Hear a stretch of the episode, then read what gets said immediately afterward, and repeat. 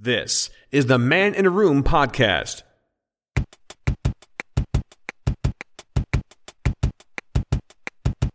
This is Man in a Room. It is a podcast. A podcast. You're listening to Man in a Room. I know. Hello and welcome to this episode of Man in a Room. Just uh, here thinking about the chart show. Do you remember the chart show? God, it used to be good. Every Saturday for a half an hour, they all be like, "Oh, here's here's the latest pop tunes from the charts," and they're going to show you like maybe a minute of each one. I remember watching it each week and the hope that I'd better see a music video that I wanted to watch because we didn't have uh, MTV back then. We basically had the ITV chart show where they would just show like little snippets of music videos and we'd maybe record them onto video so we can be like, oh, there's that music video from that thing. And oftentimes I actually haven't seen full videos of classic songs I absolutely adore. And it's very weird because I remember the first time I bought a DVD and they actually had the uncut versions of music videos. Like, oh my goodness, these videos are more than a minute and a half. Can't believe it. But you have to understand that they had to basically uh, show the best bit and all that kind of stuff. And uh, there used to be like um, another TV show called uh, Top of the Pops uh, that was cancelled years ago, uh, and then cancelled again after you know the whole Top of the Pops debacle. We won't mention uh, Jimmy Savile because we want to keep the keep the energy up, you know. But there was a rule on Top of the Pops that if a song is moving up the charts, it would be featured, but if it's going down the charts, it won't be featured. And um, you know, it's just one of those things. You better you just be interesting watching because that's be what was popular. If something was climbing up the charts, it meant that people wanted to see it. You know, people wanted to hear it. So there'd be multiple people, uh, different weeks. Like, oh yes, getting to number twenty-two. Oh, it's a number seventeen. They might play a little snip of it and all that kind of stuff. And I remember as the years went on, they used to be more focused on music. I used to watch a TV show called SMTV Live, Saturday morning television. That's what it was called. And at the end of SMTV Live, they would have something called CD UK. Now it's clever this, you ready for this? Because CD was an actual way of buying music, compact discs, you know. But it also meant Countdown UK, you see. And I don't mean the Channel 4 game show where they would like play letters and number games and this kind of stuff. It's basically just be like, oh, here's some stuff, you know, here's some music and all that kind of thing. And the problem was, was that they would often be times when uh, the same song would be like number one for ages, you see, and their rule wasn't like Top of the Pops. They would just play whatever was number one, and unfortunately, uh, for many weeks, uh, the song Tita- from Titanic, I should say, uh, by Celine Dion, "My Heart Will Go On," and the joke was, "My heart will go on and on and on and on," to the point where they just started playing the music video in the corner, muted or very, very quietly in the background because it was like, well, we can't just keep showing this. It's getting ridiculous, you know.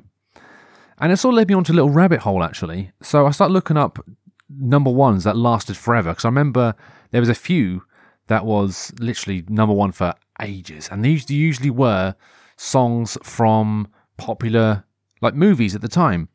Because I remember Everything I Do, I Do It For You by Bryan Adams. Oh my goodness, that was number one for ages. And I looked it up, and it is at number one for 16 weeks. Let me put that into perspective. That's four months. That is a third of the year. Everything I do, I do it for you. That song, you know, uh, is from the film Robin Hood, which I've never seen and never intend on watching. Intend to watch, I should say. And um, I remember after that there was another another one by uh, Wet Wet Wet. Uh, Love is all around me. That one. That was at number one for 15 weeks. And it was cut short when Wet, Wet, Wet were like, do you know what? We're going to stop making it. We're going to stop producing it because it's just getting a bit ridiculous. And uh, so I looked up on the internet what the actual songs like which have been number one the longest. So you have to bear in mind, uh, Bryan Adams was number one for 16 weeks in 1991. And then you got Wet, Wet, Wet, who were, I think, number one for 15 weeks in 1994. The one underneath that, right, was also at number one for 15 weeks, and it was by Drake in 2016. I was like, why have they not mentioned this before? It was a song called One Dance featuring Kid and Kyla. Never heard it in my life. But then number ones don't really mean anything these days.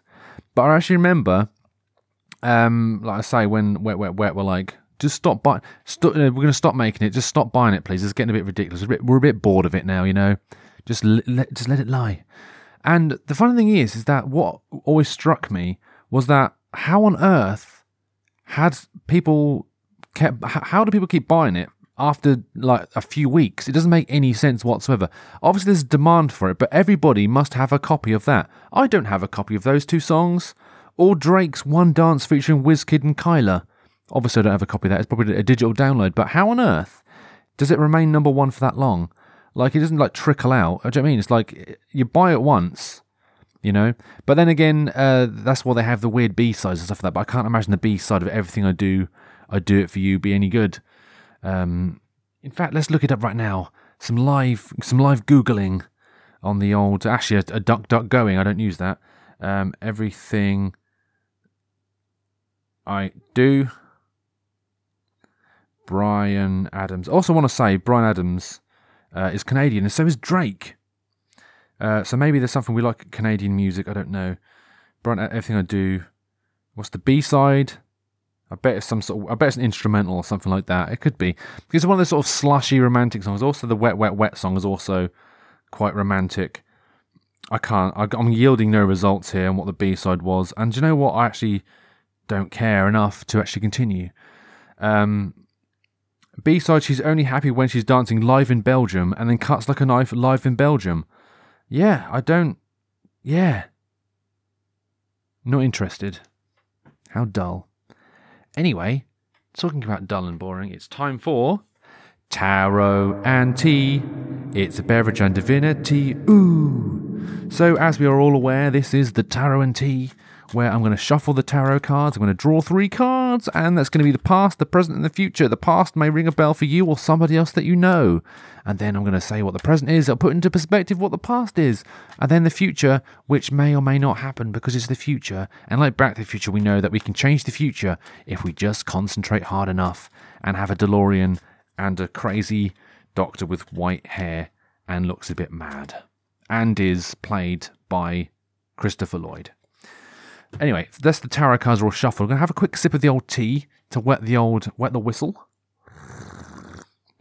Hmm. Let's, let's slosh that around a little bit. Right, so honestly, this is quite bland. This is a Pukka Wonderberry Green. It's called right. I literally can't taste anything in that. Oh, I hope my my sense of taste hasn't gone. Um, I don't think it's the case. But it's supposed to taste like berries and spices and green tea. I can taste the green tea, but not the spice or the berries. There we are. That's that's, that's my review. Not a, not a great tea actually. It's like drinking a glass of water, hot water. Anyway, card number one. We have the nine of wands. This has definitely been up before, uh, and this is a guy who's got a bandaged head, and he's basically he's got eight wands behind him, and he's holding one uh, of the wands, and he's suspiciously looking at the other wands, like, oh, this one's okay, but the other eight, oh, I don't trust them one bit. So basically, I would say that if you are, you know, I, I would, I'm to say like if you are uh, have a large group fr- group of friends, and uh, you know you basically cling to one like a best friend almost, and you become very suspicious of your other friends. This may be for you or somebody. So basically, if you feel suspicious of the of your friends group, but you only trust the one, this may be for you. So here we have a, a card here. This is like literally I've never seen this card in my entire life. This is the Six of Cups. Um, so this is the future. So if you become suspicious of your friends and uh, you are now basically, it's, this card is basically just two what I would appear to be children, and the cups have got flowers in. Um, so maybe there's a certain amount of forgiveness involved, or almost courtship. Maybe I don't know. Um, and basically, this two people, oh, they look like kids because they're all, all, you know, very very short people. Um, handing a cup to each. Well, one's handing a cup to the other, and the other one's receiving the cup from the other, and it's like a nice sort of village. I don't know. And uh, yes, so basically, maybe there's a certain amount of forgiveness is you know you've become suspicious of people but you're also now forgiving people. Like currently you're forgiving in a forgiving mood and you're only forgiving some of your friends for what they are or what what the what you perceive them to have done maybe i don't know. Um, and the the future is the ace of pentacles again. One of the cards i always find difficult to explain. The ace of pentacles is the future. Basically it's the oh look at this giant pentacle being held aloft by a hand uh, coming from a cloud above what i could only describe as a hedge maze so um, you know in the future um, a gift, an unknown gift from somebody is going to be great. You know, you may or may not, well no. That would say the future. That would be you would receive a large hand from a from the sky, crack in the sky and a hand coming down from. I don't know the rest of the words to that. I know the words. Um, but the future could possibly be uh, a visit to a hedge maze will, I know, yield you great results from the sky maybe that bird won't poo on you or poo on somebody else. Don't know where I'm really going with that. So if you've, if you've been suspicious about people and you've forgiven people, it can only be bright if you visit a hedge maze. So maybe, if that sounds like, maybe visit a hedge maze or some sort of stately home. Something like that. Anyway, this has been Tarot and Tea. It's a beverage and divinity. Ah! Anyway, I'll be back at this very, very short break. If you have any thoughts, comments, or questions, please do not hesitate to send them to show at maninaroom.co.uk.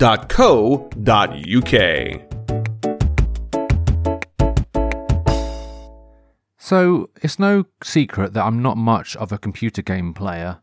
I used to love playing computer games when I was younger. I was obsessed. I used to always be playing Donkey Kong and all that kind of stuff. But the one game that stands out for me is Tetris.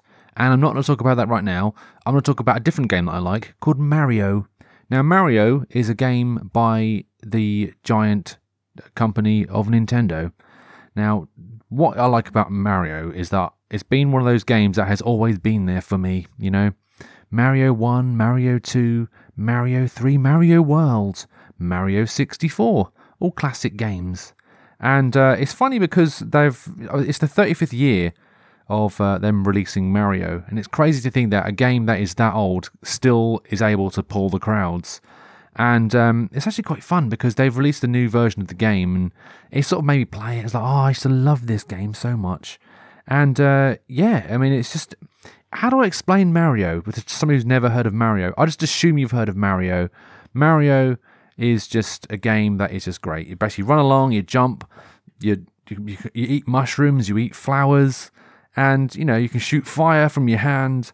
You jump on Goombas, you jump on turtle shells or Koopas, and you know, and it's just one of those games. It's just fantastic. It hasn't really aged that much. Uh, obviously, it looks a bit aged, and the music is just classic. Ba ba ba ba ba ba. Do you know what I mean? It's just the classic. The funny thing is, right? So when I used to play that game years ago, the music never used to annoy me, and all these years later, the music doesn't annoy me still. You would have thought it would have done, but it doesn't. And uh, yeah, it's just um, it's it's just classic. I mean, all the different levels. You've got the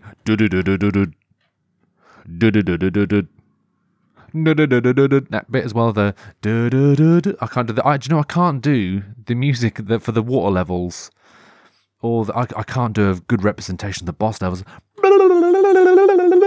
Again, it sounds nothing really like the. Uh, I can't. It's not possible. But you'd have thought after all these years it'd be annoying, but it's not. Same with Tetris. Did I can't remember how the Tetris music goes after all these years, which is crazy. There we are. Anyway, I'm, I'm getting on a weird tangent now. I'm sorry about that. So basically, these games have been around for many, many years, and people have been playing it for years and years and years. I mean, it's one of those games I can literally just pick up and I'll just go right muscle memory. Here we go. Da da da da da da da. Run along like all that kind of stuff and just press B, and you know, off I go. But I don't know if you know this or not. There's actually a community of people called speedrunners. Now, speedrunners are very, very fascinating people.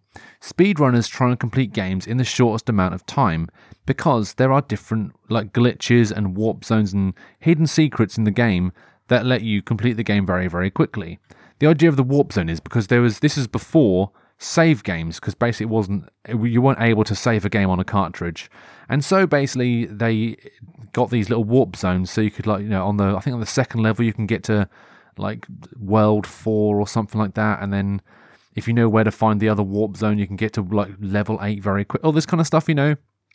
And it's actually really interesting because people are able to now complete games in very very short amount of time, and it's it's fascinating to watch. I mean, I there's a, a service online called Twitch, and it's basically people playing computer games online, and you can just watch them. And it's something I've always done, to be fair. I mean, uh, Mario specifically, I used to watch my brother play Mario 3 a lot, and it used to be in the background, just like the music of the, you know, Mario 3 used to be in the background a lot, Mario 1 in the background a lot. I used to play it, so, you know, it's just one of those things, that's, it's just been a constant. And uh, it's just something that is kind of strange to think that probably one of the first generations to experience that kind of, well, we were the, definitely the first generation to experience home consoling, as it were and uh, being able to watch people try and complete Mario in the shortest possible time. You can complete Mario 1 in five minutes if you know what you're doing, you know. And I find that really, really fascinating. And um, it's just very strange because uh, it's almost like background music for me now. It's like I just put it in there. It's like if I put a, like a, a compact disc of the Mario theme tune on a loop, it would drive me mad. But if I'm watching somebody do it, it's crazy. There's this dude. He's uh, trying to basically. Well, I think he, he's probably done it now. I'm now thinking about it, uh, trying to complete five Mario games in less than one hour, basically back to back. He sits there on Twitch and uh, he basically just plays these games over and over again, like just trying his hardest to like get all these games done in one hour and it's really, really fun to watch. I can't explain it. It's really hard to. It's, I literally on the edge of my seat thinking, "Come on, man, you can do this. You can do this. I believe in you." And uh, yeah, I remember. Actually, you know, this is this is a bit of a strange tangent here, but obviously Mario is one of those games that is like a 2D game. I remember the first time I ever saw it in 3D. The first ever 3D game I ever saw was when my brother bought Mario 64. It was a Thursday, and I can remember uh, literally watching him do this and it's like, wow, this is it's 3D. This is crazy. You can run around and do what you want. This is this is honestly the weirdest thing I've ever seen in my entire life. And I remember trying to play it and not really getting on with it very well, and um, it was just uh, it's just very strange, you know. And um, it's just the way games have come on now. It's just it's it's unbelievable. The evolution of stuff that has happened over the years is just absolutely bonkers. Like genuinely. Um, when you look at the, the original Mario 64, you're thinking, blimey, how on earth was that playable? You know? And uh, yeah, it's still good that he still managed to pull the crowds. To this day, I still play Mario games. Mario Kart, another great game. Mario Odyssey. It's weird because I remember, well, I don't remember, it's, it's a fact. People used to uh, either be Nintendo or Sega. Sega or Nintendo. It used to be Sonic or Mario, Mario or Sonic. I was always a Mario guy, and one of my friends was a Sonic guy. We're like, okay, Mario's better. Oh yeah, but Sonic and the Sonic the Hedgehog can run really fast. okay, it doesn't really require any skill, though, does it? Really, you basically run really fast. And if any baddies come along, you press down, you go into a ball, and then you basically more or less become invincible. You know, unless a, a course of spikes. Oh yeah, but it's really quick. Yeah, so what? This this revo- this requires skill. You know, skills involved, and um, yeah, it's the very, the very weird day when Mario and Sonic joined forces. Like, really?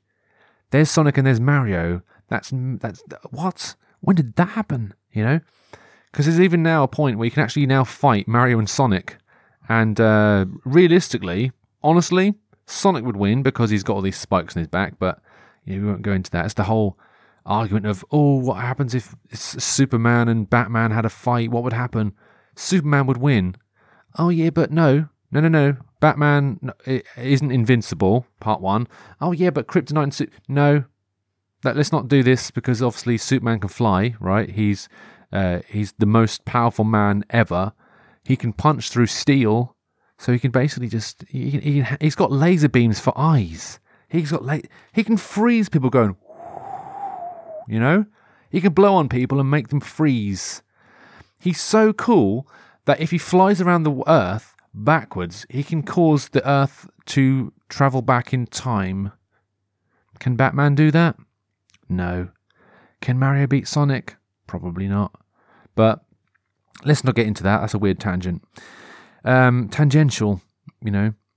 So as I was saying, Mario is just one of those classic games, and speedrunners are able to just find these exploits and just oh, it's just fascinating. It's just weird to think there's actually now a competitive element to Mario that never used to be there, and people are able to just race and go for it. There's actually records on how fast they can go. It's like, oh, you have to use the Japanese version of Super Mario 64 if you want to beat that because there's less loading time and it's just quicker and more efficient. And you know, there's literally like hundredths of a second between these uh, speed runners, and it's actually crazy when you think about it.